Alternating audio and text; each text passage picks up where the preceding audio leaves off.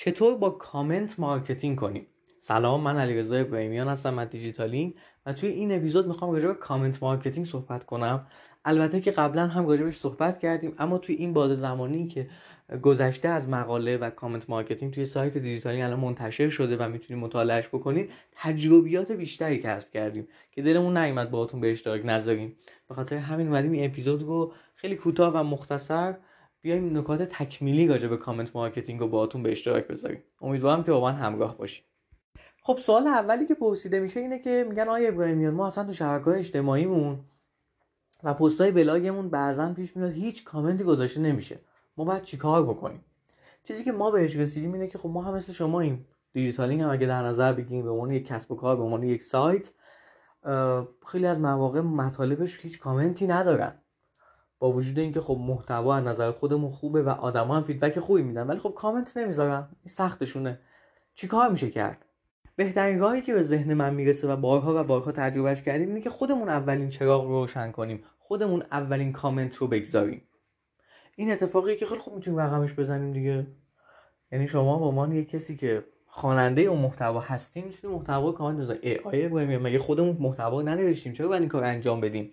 آیا این گول زدن مخاطب نیست؟ نه اینطور نیست. مثلا توی دیجیتالینگ ما یه تیم 4 5 نفره محتوا هستیم.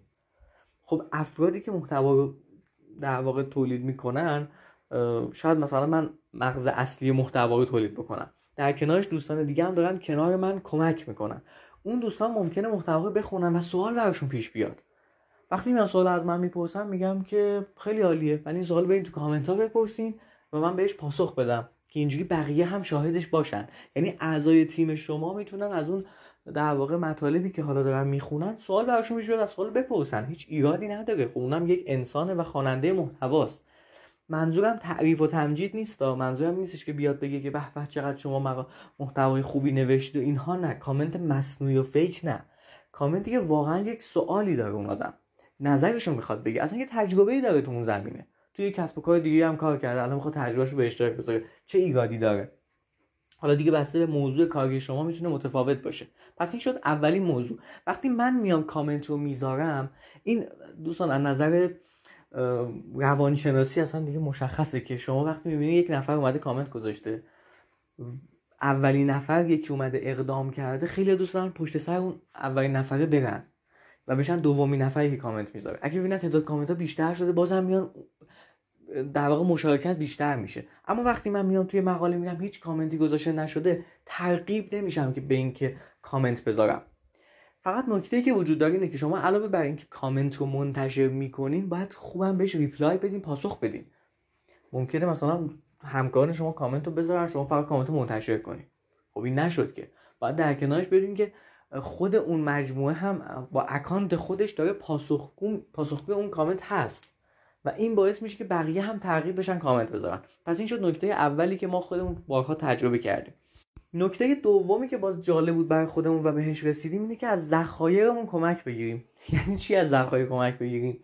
یعنی اینکه ما خب بعضا پیش میاد توی direct ها از همون سوال می‌پرسن. توی پیوی از همون سوال می‌پرسن چه تلگرام چه واتساپ چه های مختلفی که به هر حال آدما نمی‌بینن. ما وقتی می‌بینیم یک سوالی پرسیده میشه و اون سوال سوال به نظرمون خوبیه سوال درستیه. چون سوال غلط هم داریم دیگه می‌دونین که سوال درستیه و خب ما هم بهش پاسخ دادیم ولی یک نفر اون رو دیده. میایم همون سوال رو با اسم اون مخاطب اون مخاطبی که بهمون به پیام داده توی سایت درج می‌کنیم. که اسمش هم حفظ بشه سوالش هم هست. سوالش هم خب سوال شخصی نیست دیگه. یک سوالیه که اشکالی نداره اگه منتشر بشه. و میایم بهش پاسخ میدیم. اینطوری تعداد کامنت ها بیشتر میشه. حالا یه سوال پیش میاد. آیا ابراهیمی باید خیلی وقت بذاریم برای این موارد؟ بله باید وقت بذاریم. مشخصه.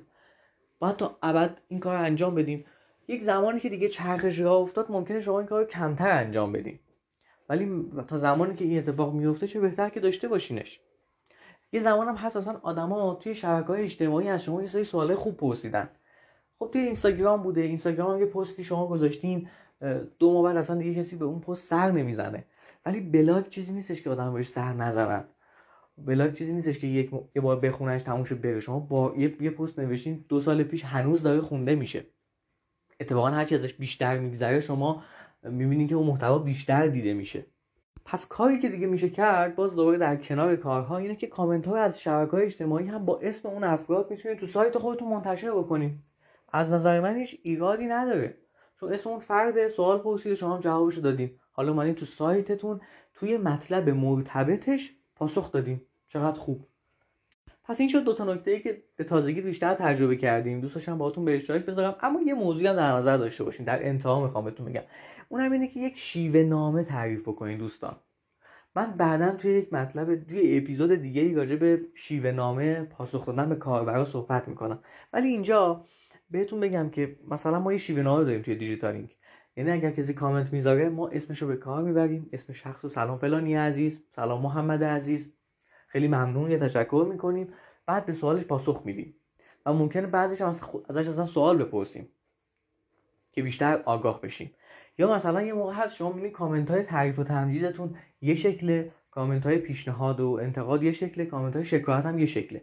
برای هر کدومش می‌تونید یه شیوه نامه ای داشته باشین. اگه کسی شکایت کرد من چجوری پاسخ بدم؟ اگه کسی منتقد من بود چجوری پاسخ بدم؟